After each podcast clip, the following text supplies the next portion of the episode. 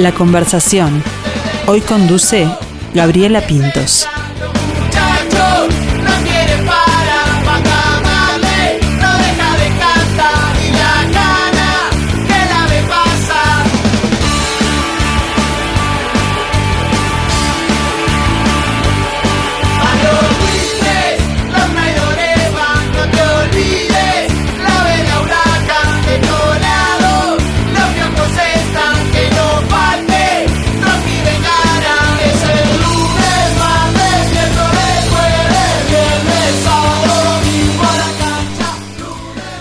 Escuchando este tema me pongo a pensar, ¿cuánto puede influir una banda, un músico en las personas? Muchas veces, eh, bueno, se transforman en la banda sonora de nuestras vidas, ¿no? De momentos. ¿Cuántos adolescentes que ahora son padres hicieron poco con Trotsky Vengarán y hoy llevan a sus hijos a los toques? Hay, por ejemplo, quien se puso de novio en un toque en la petrolera de Atlántida. ¿Por qué no? Porque el punk puede también generar amor. Eh, quien hizo su primer viaje y durmió la, intemperie para verlos en Durazno, eh, los que usan sus canciones para alentarlos en la cancha a su equipo, o una más cotidiana de entre casa que me pasó, que le enseñé a mi pequeña hija los días de la semana con esta canción de Trotsky Vengarán. Hoy recibimos a Guillermo Pelufo, que nos viene a invitar a lo que podríamos decir que ya es un ritual, ¿no? La Noche de los Muertos Vivos de la Trotsky este año 28 y 29 de octubre.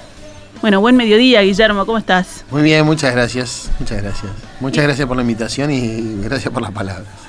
¿Te ha pasado de, ver esa evolución del público junto a ustedes, ¿no? De, armar familia, de ir creciendo. Sí, sí, sí, sí, pasan cosas raras, pasa la vida, pasa la vida, nuestros hijos también este, que empezaron a ser parte de ir a los shows como niños, después eh, por su propia elección, este, como adolescentes, adultos, lo que sea. Hemos tenido, creo que cuatro o cinco propuestas de matrimonio arriba del escenario de Trujillo uh. Garán.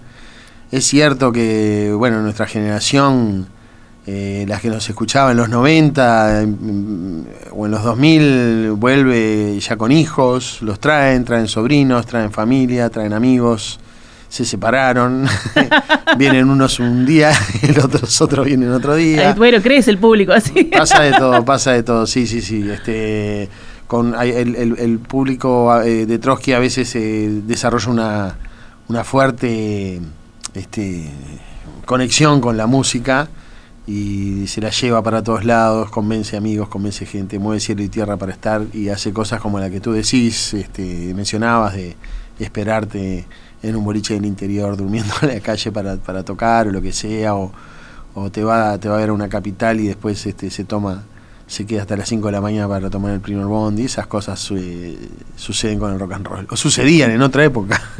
¿Sucedían? ¿Decís que no sucede más? No, no, me refería a un, comentario, un chiste malo alrededor de esta realidad que nos toca vivir. Bueno, claro, ahora está difícil, ¿no? Está difícil para, para eso, eh, ha cambiado. Pero bueno, yo te iba a preguntar si hay alguna historia especial que te haya llegado. Me hablabas, por ejemplo, de, eh, matrimonios, ¿no? De propuestas. la gente te cuenta muchas cosas este, fuertes alrededor de la de lo que siente con la música y a mí como soy el cantante y todo, todo el mundo asume que sos el líder no el como el general así pero bueno si te presentaba como el cerebro y yo decía qué mal que deja a los demás muy mal muy mal un cerebro muy malo los domina.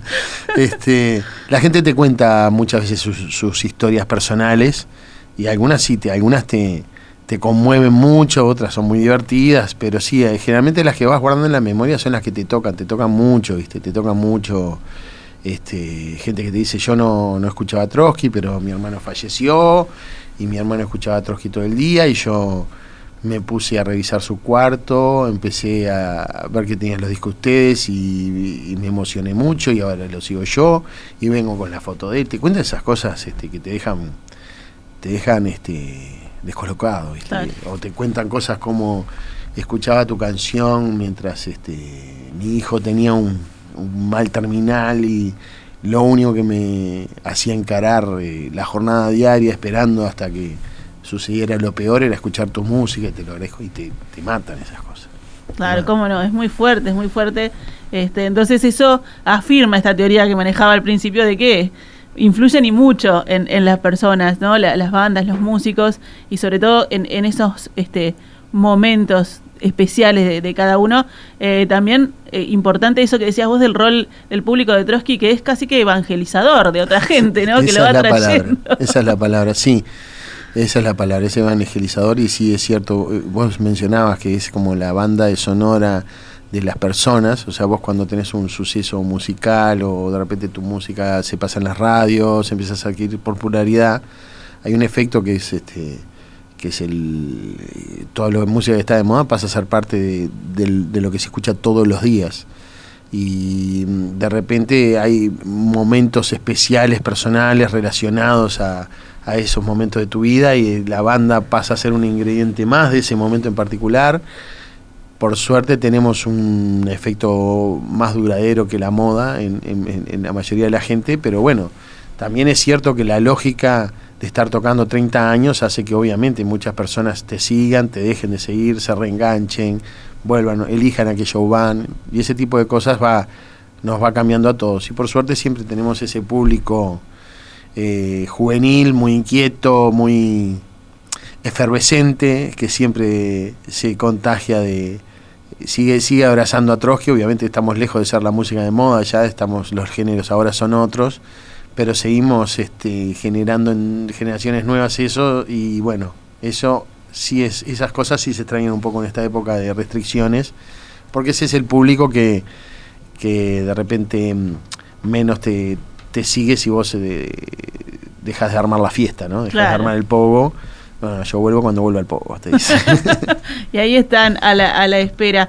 Eh, bueno, y si, y si vamos a los comienzos de la banda, decía, son 30 años, Guillermo, es, es, mucho tiempo, por allá por el 91. ¿Qué era lo que, lo que motivaba? ¿Cuál fue el móvil de armar la banda, de salir a tocar, de expresarse así? Y con Hugo éramos el guitarrista llamarada, éramos compañeros de liceo y éramos público del rock uruguayo de la postdictadura. Íbamos a ver a los estómagos, a los traidores, año 23, ADN, cadáveres ilustres. Eh, toda la escena, toda la, el cuarteto, toda la escena del rock and roll de esa época, que era muy under, pero tenía mucha oferta, eh, íbamos a todos lados. Obviamente la oferta significaba de repente te tuviese que ir a ver un recital a Suárez para ver eh, a los invasores, yo qué sé, o tenías que irte a Pando, o tenías que irte a Canelones, a San Ramón, Santa Rosa, eh, Club, Club Olimpia, yo qué sé, el rock and roll se movía por la periferia de Montevideo en aquella época y había que seguirla a todos lados este, en, lugares totalmente inadecuados para el rock and roll, pero bueno, esa era parte del encanto de eesos lugares, era eso, club de barrio, club de bocha, pizzería. Ahí, y, ahí se, y ahí se movían. Y ahí, ahí, fue que dijimos, tenemos que tener una banda de rock and roll.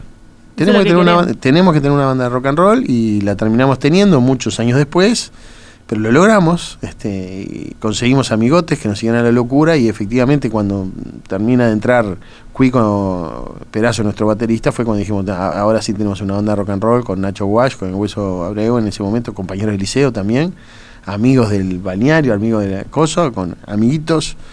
Dijimos, en el 91, cuando compusimos nuestras primeras canciones, dijimos, ahora tenemos una banda rock and roll y esta es nuestra fecha de nacimiento, la elegimos nosotros, porque en realidad veníamos tratando de hacer algo de, 87 con este estrepitoso éxito.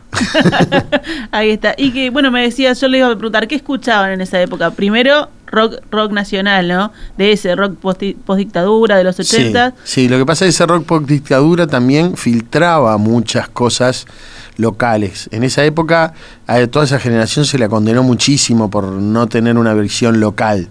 Eh, se los condenaba eh, muy fuertemente de, determinados ambientes culturales, particularmente de izquierda, se los decía como este, extranjerizadores, imperialistas, no sé qué. Pero yo, ese rock and roll tenía mucho de local, tenía una poesía local, tenía una temática local inmediata, era lo que nos estaba pasando a los adolescentes. Pero está, somos uruguayos, todos también escuchamos, vamos al tablado, ¿no? Vamos al baile de cumbia, acá no no es la tribu excluyente como en otras sociedades. Acá todos, a todos nos gusta de todo un poco, todos vamos al cumpleaños de 15 y nos ponemos de vincha la corbata y, se, hace, se hace lo que haya que hacer para divertirse.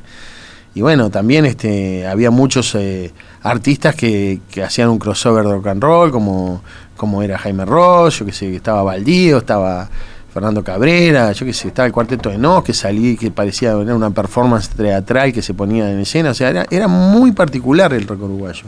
Y además también este, cualquier otra manifestación cultural estábamos ahí, yo era público de carnaval, era de ir a los tablados todas las noches.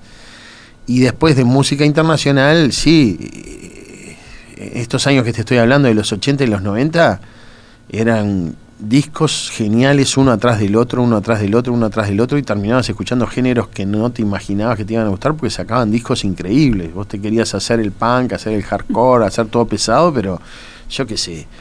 Salía de Cure y sacaba discos increíbles, salía de los Pretenders y sacaban discos increíbles, sacaban, o sea, eh, salía, aparecía Nirvana, o sea, vimos el nacimiento y muerte de muchos géneros musicales.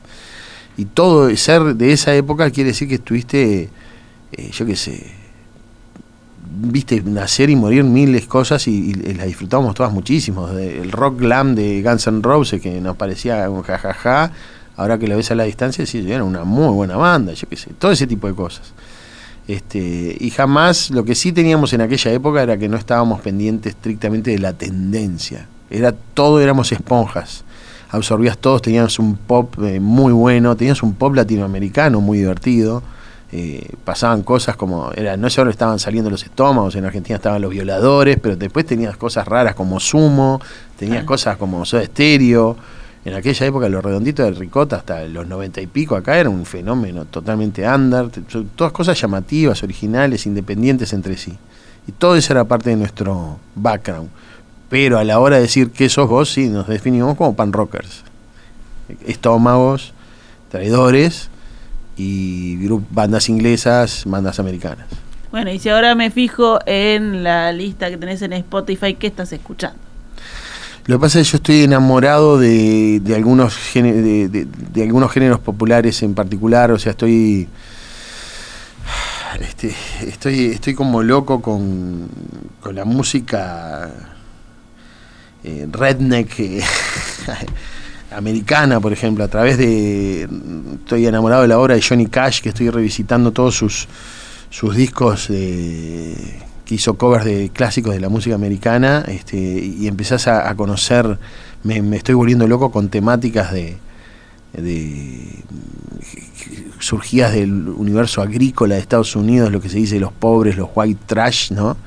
Y cómo se semejan en muchísimas cosas al folclore nacional o a la cultura de barrio que te aparece en los, en los artistas nacionales, como el Zabalero, por ejemplo. Entonces veo, veo unas conexiones ahí de, la, de esa música que nace de la tierra, ¿no? Que no la borra ningún viento, ¿sí? Eh, que sigue ahí, como tiene Montevideo, como siguen teniendo las ciudades de alrededor de Montevideo, como esas cosas geniales, como el Zabalero, esas cosas como Cita Rosa, los olimareños, eh, como dice la canción, la voz del Pepe Guerra, o sea, ¿qué, qué, qué, qué, cantor? Tienes al Pepe Guerra, escuchás al Pepe Guerra cantándote este, una canción y se te caen las medias, eh, yo qué sé, yo esas cosas eh, les presto mucha atención, busco más que nada música que me conecte emocionalmente. Claro, que lleguen ahí al Exacto, entonces estoy pendiente de las vibraciones de uno, y entonces ahora estoy en esa, estoy buscando, estoy en un loop de de ese tipo de, fenómenos populares eh, establecidos abordados por grandes artistas.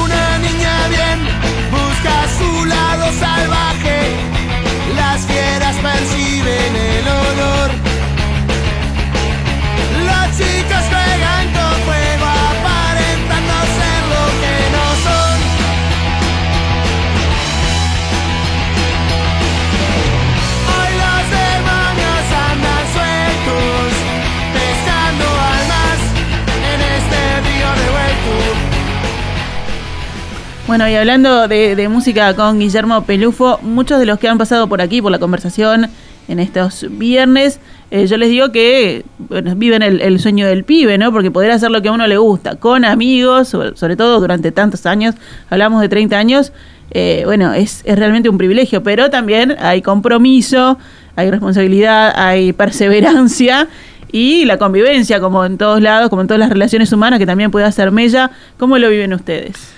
Sí, eh, obviamente, como tú decís, distintas épocas han sido distintas las relaciones, hemos sido distintos nosotros, hemos tratado de manipularnos, hemos tratado de, complacernos, este, cosas que son eh, el enemigo a la hora de tener una actividad artística, ¿no?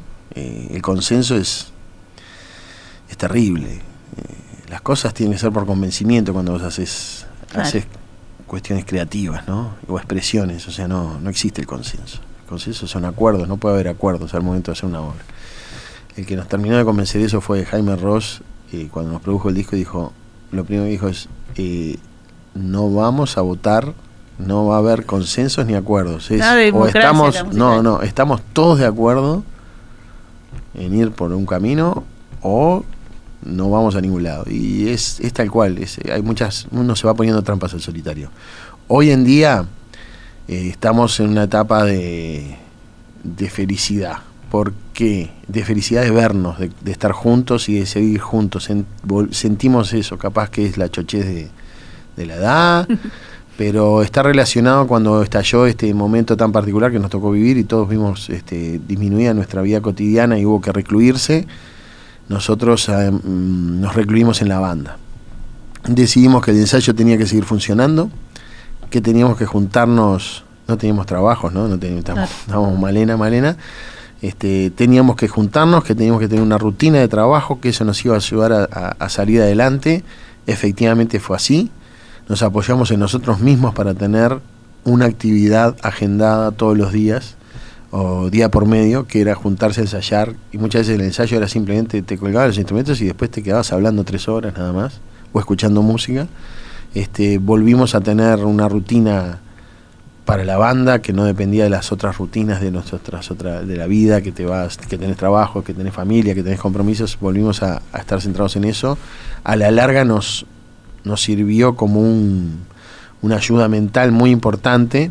Desarrollamos un show para volver eh, en pandemia con los protocolos, eh, entonces volvimos a estudiar nuestras canciones desde otro lugar, agarramos guitarras acústicas, eh, empezamos a probar arreglos, desarmamos alrededor de 120 canciones para construirlas de vuelta, nos pusimos a, discutir sobre estas canciones, cosa que jamás habíamos hecho este, analizarlas, analizarlas en la mesa, ¿no? Así, este, y nos encontramos que con lo que iba a ser nuestro, nuestra gira de cumpleaños, obviamente estaba suspendida, porque la realidad era esta, pero nos encontramos haciendo un show distinto al que nos imaginamos, pero salimos a tocar, ya hemos hecho casi más de 20 shows en esta pandemia, este, desde otro lugar, o sea, diseñando un show que no dependiera de la gente, que vos hagas una puesta en escena y, al final veas si funcionó o no, este, un ritmo muy distinto al que estamos acostumbrados nosotros a,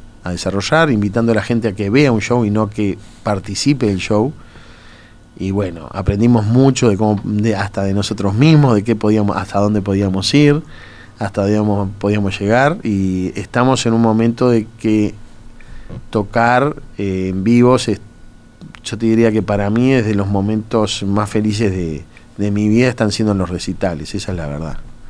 Qué, reconversión fuerte que, tuvieron que hacer. Eh, lo que me planteabas era casi terapia, ¿no? Lo que hacían con, la banda. Se podría llamar de esa manera, si era una terapia de trabajo, pero era sí, así. Sí, sí. Ahí está. Y además eso de que recién estábamos hablando mientras escuchábamos la música de revisitar artistas y encontrar este tesoros o otras cosas en canciones que ya uno había escuchado, pero hacerlo con su propio trabajo es distinto, ¿no? Es distinto y bueno, puede que vos te enfrentes a que de repente este verso yo ya no lo no me lo creo. Y si voy a cantar en si no va a estar la si no lo voy a cantar para que la gente lo agite y lo disfrute, yo prefiero no cantarlo, porque yo no me estoy creyendo esta esta letra la canto porque el respeto que le tengo a la gente de que le gusta esta canción, Pero así, si voy a estar yo solo, y yo esta letra, eh, hablar esas cosas con franqueza, ¿viste? Eh, bueno, volver a la convicción que Volver, claro, exactamente. Ahora, sin la efervescencia del público, sin el aplauso. Hay veces que la gente te dice, estuvo buenísimo, fue el mejor recital. Y claro, se generó un ambiente muy particular, la gente la pasó barro, pero vos sabés que no, no estuviste, no fue una interpretación particularmente memorable la que tuviste. Pero el show se desarrolló, el barco llegó a su destino, todo el mundo feliz. Pero vos, no, ahora es distinto, ahora sos vos el juez de...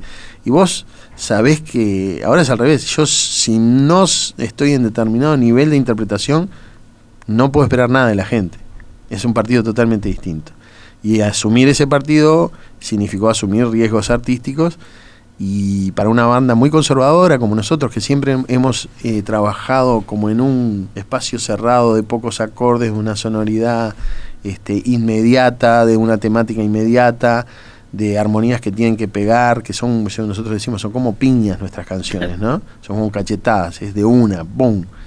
Este, empezar a armar un show desde otro lugar, analizar tus canciones de otro lugar, nos hizo estar mm, de repente más convencidos de las decisiones que tomamos y que a pesar de haber trabajado siempre en ese universo, le habíamos arrimado un montón de matices y colores a las canciones que ni siquiera nosotros nos dábamos cuenta que a veces te lo comentaban otros artistas o productores con los que trabajaba, pero vos como nos, no, no, no, no nos queremos mucho, no aceptamos los halagos. Generalmente cuando alguien nos habla bien de nosotros, nos pensamos que se nos está mintiendo directamente. No, el, trabajaron el amor propio también un poquito. Sí, sí, sí, no sé qué pues será eso, será lo que sea, pero nos siempre decimos que eh, recibimos mucho más fácil los insultos o las críticas que los halagos. No, no sabemos qué hacer cuando alguien habla bien de nosotros, no sabemos cómo reaccionar. Y, costó, hubo un poco de, de negación al principio de decir, bueno, ¿qué show vamos a hacer? No vamos a hacer sin poco, no hacemos show. Y de repente vimos, porque además el, a comienzo del 2020 no sabíamos todos hasta cuándo íbamos a llegar con esto, ¿no? Es cierto, no, no sabíamos, pero sí sabíamos que el show como con las reglas de antes no, no iba a suceder por mucho tiempo. Quizás porque en mi familia tengo muchos profesionales de la medicina, pero ni bien empezó nos dijeron dos años con suerte y la verdad que le invocaron. Dos años con suerte y la verdad que puede que tengamos esa suerte. Este, pero sí es cierto lo que vos decís, este, no, no era fácil imaginarnos, no. y más, nosotros primero tuvimos que convencernos a nosotros mismos si podíamos ir hacia otro lugar. Entonces primero agarramos, era yo que sé, agarramos 10 canciones para transformarlas y nos gustó una. Entonces después agarramos otras 10 y nos gustó otra y de repente otra, y de repente decimos, che, esta que la habíamos descartado, si la hacemos de esta manera, o sea, nos activamos, eh, fue un aprendizaje que tuvimos que hacer, no fue instantáneo. Y, y invitamos otros colegas a que nos ayudaran a, interpretar nuestras canciones también, a, buscarles el lugar correcto. Y nos dimos cuenta que sí, que había una materia prima, que igual las canciones siguen siendo canciones, y que si bien nosotros siempre las pusimos en clave de inmediatez y de pim pam pum, siguen siendo canciones y las canciones hay que cantarlas, hay que sentirlas, hay que tocarlas, y las puedes agregar más matices, podemos hacer arreglos, cosa que no habíamos hecho. un arreglo acá y, bueno, empezamos a construir, los músicos se coparon, yo traté de, ponerme a la altura eh, de horas y horas y horas de ensayo, empezás a cantar un poco mejor. Y bueno, vas este, aprendiendo, aprendiendo, en determinado no sabíamos hacia dónde íbamos, por eso yo te digo que por eso también capaz que nos da cierta felicidad, que nosotros no teníamos claro que, íbamos a iba, íbamos a, pasar por un lugar, que íbamos a llegar a algún lugar. Nos tiramos al agua meses sin saber si, si servía para algo lo que estábamos haciendo. Y de repente te animás a mostrárselo a un colega que respetas mucho, a un amigo que respetas mucho, y te dice, esto, esto sí, esto funciona, sí, está perfecto, no lo pienses más. Y nos tiramos al agua y dijimos, bueno, nos tiramos al agua y si sale mal, queda entre nosotros como había poco aforo, ¿no? esto no lo vio mucha gente, siga, siga. Pero bueno, la verdad que la, respuesta de la gente fue muy buena. Algunos estaban ofendidísimos al principio. Venía gente y decía, ¿cómo pudiste hacer esto con esta canción? ¿Qué? ¿No te da vergüenza? Y bueno, mira que nos gustó, mira que está buena. Más realista que el no, No sé qué, no sé cuánto. Y al recital siguiente estaban de vuelta. este, hay gente que, que se tomó el trabajo de, de, también el riesgo de verlo y otra gente que no. Y hay gente que de repente había dejado de ir a los recitales porque ya no se sentía cómodo, cómodo dentro de la dinámica del show de rock, que es muy particular. Este, no, es que pase nada raro, es mucho menos violento de lo que cualquiera se imagina o se retrata en las películas, pero está, es un ambiente lleno de, de energía para arriba, donde yo qué sé, están los jóvenes tiroteándose, ¿no? Están, están haciendo su vida, este, y de repente uno de cuarenta y pico, cincuenta, se siente medio incómodo en ese ambiente, pero lo, este, cosa que no pasa en otros países. En otros países, mismo en Argentina, las bandas la van a o sea, el tipo tiene 60 años y sigue siendo rockero, no pasa nada. Este, acá es como que el rockero después de los 30 tiene que Tiene- ponerse caduca, una corbatita, que caduca el momento. una corbatita y, y comprarse el, el auto cataforético, ¿viste? Entonces, eh, toda esa gente empezó a darse cuenta que extraña mucho el rock and roll. Y están volviendo. Y están volviendo no solo a ver a Trotsky, un montón de bandas más. Porque el rock and roll, eh, si pasaste por el rock and roll, es un bichito que se queda, se queda para siempre en tu organismo y cualquiera lo puede hacer despertar en cualquier momento. Ahí está Guillermo. Y bueno, y en esas, en esas ventanas que se abrieron, eh, bueno, tuvieron también eh, oportunidad de tocar, de llegar a la gente, como decías vos, eh, con aforos que se llenaron, eran menos, pero se agotaron todas las entradas, hicieron ante la arena también, que fue como un hito en, en ese Sí. momento. Sí. Este, ¿cómo, ¿Cómo vivieron esos toques? Y bueno, eso fue otro, otra aventura loquísima. Nos dijeron, bueno, para que esto funcione, para que el dinero alcance para cubrir los gastos y tener un poquito más de aforo, tenemos que poner el escenario en el medio, como cantó Julieta Venegas, Sí. que había hecho un show con su piano y unos músicos invitados. Y allá nos pusimos a ver el show de Julieta Venegas, nos empezamos a imaginar nosotros ahí en el medio, cosa, un escenario 360 para nosotros y encima electroacústico, dijimos, bueno, al agua. Nos tiramos al agua, fuimos, alquilamos un estudio, hicimos un dibujo en el piso de lo que era el escenario. Este, ese fue nuestro ensayo. para Porque el rock and roll tiene mucho de cómo te parás arriba del escenario. Claro. No es solamente interpretar una canción. O sea, es, es la energía, es cómo te parás. Eso quiere decir la cultura del rock and roll, ¿no? No es solamente interpretar la canción, es mucho más. Estás haciendo un show, estás transmitiendo una cosa física. Eh, y bueno, nos tiramos al agua salió muy bien, eh, creemos de sonido, la interpretación estuvo decente, nos manejamos bien, la gente se divirtió, pudimos contener a 3.000 personas este, eh, que nos presten atención sin, sin que tengan que, sin exabruptos, sin cosas raras, este, la verdad el respeto de la gente lo tomamos como una muestra de amor también. Eh, y bueno, la verdad que eso fue increíble. Lo mismo que es increíble de repente estar tocando en la sala Camacuá para 50 personas, ¿viste? Y cuando tocas la canción y yo qué sé, se hacen esos 10 segundos antes que la gente aplauda como, oh, wow, así. Esas cosas no nos pasaban a nosotros. Ese silencio, sí. y claro, y y vos, eso de cabalgar en, en- en la tensión del silencio de la sala, eh, es algo muy difícil, pero al mismo tiempo es muy disfrutable, es una droga muy, muy fuerte esa también, te voy a decir.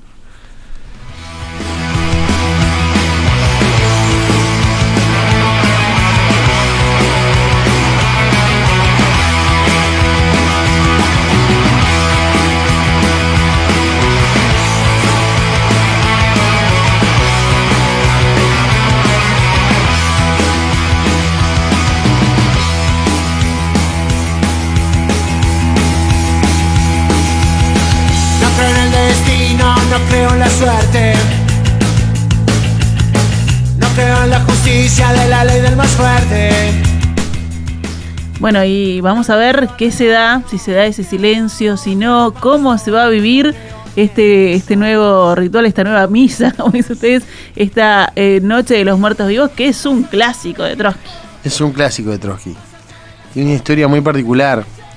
Este, no conseguíamos fechas para tocar. Las salas siempre estaban ocupadas, insistíamos, insistíamos, y un día nos dicen, lo que tengo libre es el 2 de noviembre. y bueno, y nos miramos y dijimos, 2 de noviembre, vamos con el 2 de noviembre. Y hicimos un recital el 2 de noviembre, que es un día muy difícil porque no hay transporte público, por Sí. ejemplo. este, eh, hicimos eh, un, elegimos un repertorio temático que son canciones que que tienen analogías o metáforas relacionadas con cielo, infierno, lo que sea, cualquier cosa de película de terror o monstruo, lo que sea. Cualquier licencia poética se, servía para armar una canción que fuera de de La Noche de los Muertos. Justo habíamos sacado un disco que tenía justo un par de canciones que hablaban de eso específicamente, porque yo soy un fanático de la de la cultura mexicana alrededor de, del Día de los Muertos y todo eso, que se hizo muy popular de repente a través de la película Coco, esta de, de, Pixar, que es esa relación de que la muerte como una parte de la vida, como que al muerto hay que recordarlo, la muerte no se esconde, la muerte... Bueno, también soy un enamorado del, de, la canción de la muerte del Sabalero, que es, es una cosa que me vuelve loco me encanta la cultura eh, visual alrededor de eso, el sincretismo entre las culturas precolombinas que también tenían sus imágenes de la muerte, tenían su inframundo, no tenían infierno, pero tenían inframundo, las calaveras vigilaban el inframundo, las calaveras se, mezclan con la imagen de la muerte de la iglesia católica, no sé qué. Soy un enfermo de eso. De sigo artistas que pintan muertes, que pintan cosas, este. Y y obviamente se me metieron canciones de muertos. hay una que se llama directamente La muerte viene cantando, este, que es una canción este, que habla de la muerte, obviamente, pero mm, sobre todo de la memoria detrás de la muerte. Y de repente se, vino como anillo al dedo y quedó nuestra Noche de los Muertos. Se, volvió, se fue volviendo un éxito, lo repetimos todos los años. Eh, lo hemos llevado hasta el teatro de verano y esta vez, con la particularidad de la pandemia, estábamos en condiciones de estar en una sala como el Sodre, cosa que jamás nos imaginamos en nuestra vida. Seguramente los amigos del Sodre tampoco, se imaginaron que nosotros los íbamos a llamar para tocar, pero bueno, este, vamos a estar en el Sodre, que es una sala espectacular, eh, diseñada para las grandes y las bellas artes, este, donde tocan los grandes artistas que tiene la particularidad de que suena muy bien, es de las mejores eh, que tienen sonido en el país entonces, este, bueno, vamos a, tratar de hacer un show que esté a la altura con esta temática, este recital temático, como les decía. Eh, ¿Qué quiere decir? Que hay canciones que no van a estar porque no corresponden o a los tiempos sanitarios, si se quiere. No te, no, te voy a cantar eh, canciones de estas de fútbol, de barra, esas que, te, que generalmente son con las que empezás un festival, por ejemplo. Pero hay un montón de canciones de las clásicas de Trotsky que van a estar en versiones electroacústicas o en versiones eléctricas nuevas, distintas, o en su formato original. Este, y bueno, vamos a estar ahí el jueves 28 y viernes 29. Eh, estamos este, haciendo nuestra esto que hacemos los artistas, esta rueda de prensa que solicitamos las notas, porque queremos invitar a todo el mundo, porque nos parece que cualquiera que tenga curiosidad por ver cómo es un show de Trotsky, cómo es un show de Trotsky ahora, cualquiera que haya escuchado Trotsky es una oportunidad casi ideal para, para verlo porque vas a estar tranquilo, unas butacas impresionantes, con un sonido impresionante, vamos a hacer una puesta en escena este, que ojalá que les guste. Y por ejemplo, para que tengas una idea, es donde yo voy a invitar a mi madre y a mi padre a que me vayan a, para que te vean en las mejores condiciones posibles este, nos parece que, que, va a ser un, show. Lo estamos tomando como un, como un mojón en nuestra historia, ¿sí? Así como eh, lo delante la arena parecía algo glorioso, inimaginable, nos parece que con esto vamos a, a, ponernos otra, otro galón más en nuestro, en nuestro uniforme, otra cocarda. Este, y bueno, también al mismo tiempo, seguramente estamos este, deseosos o con la sensación de que seguramente se puedan revertir algunas restricciones a los recitales y estemos cerca de volver al show más tradicional y potente y eléctrico. Entonces también es para decirle a la gente que este show de Trotsky en esta versión que nosotros le pusimos de colección, simplemente para, para que nuestro público sepa que si decía de colección era porque no es el recital de siempre.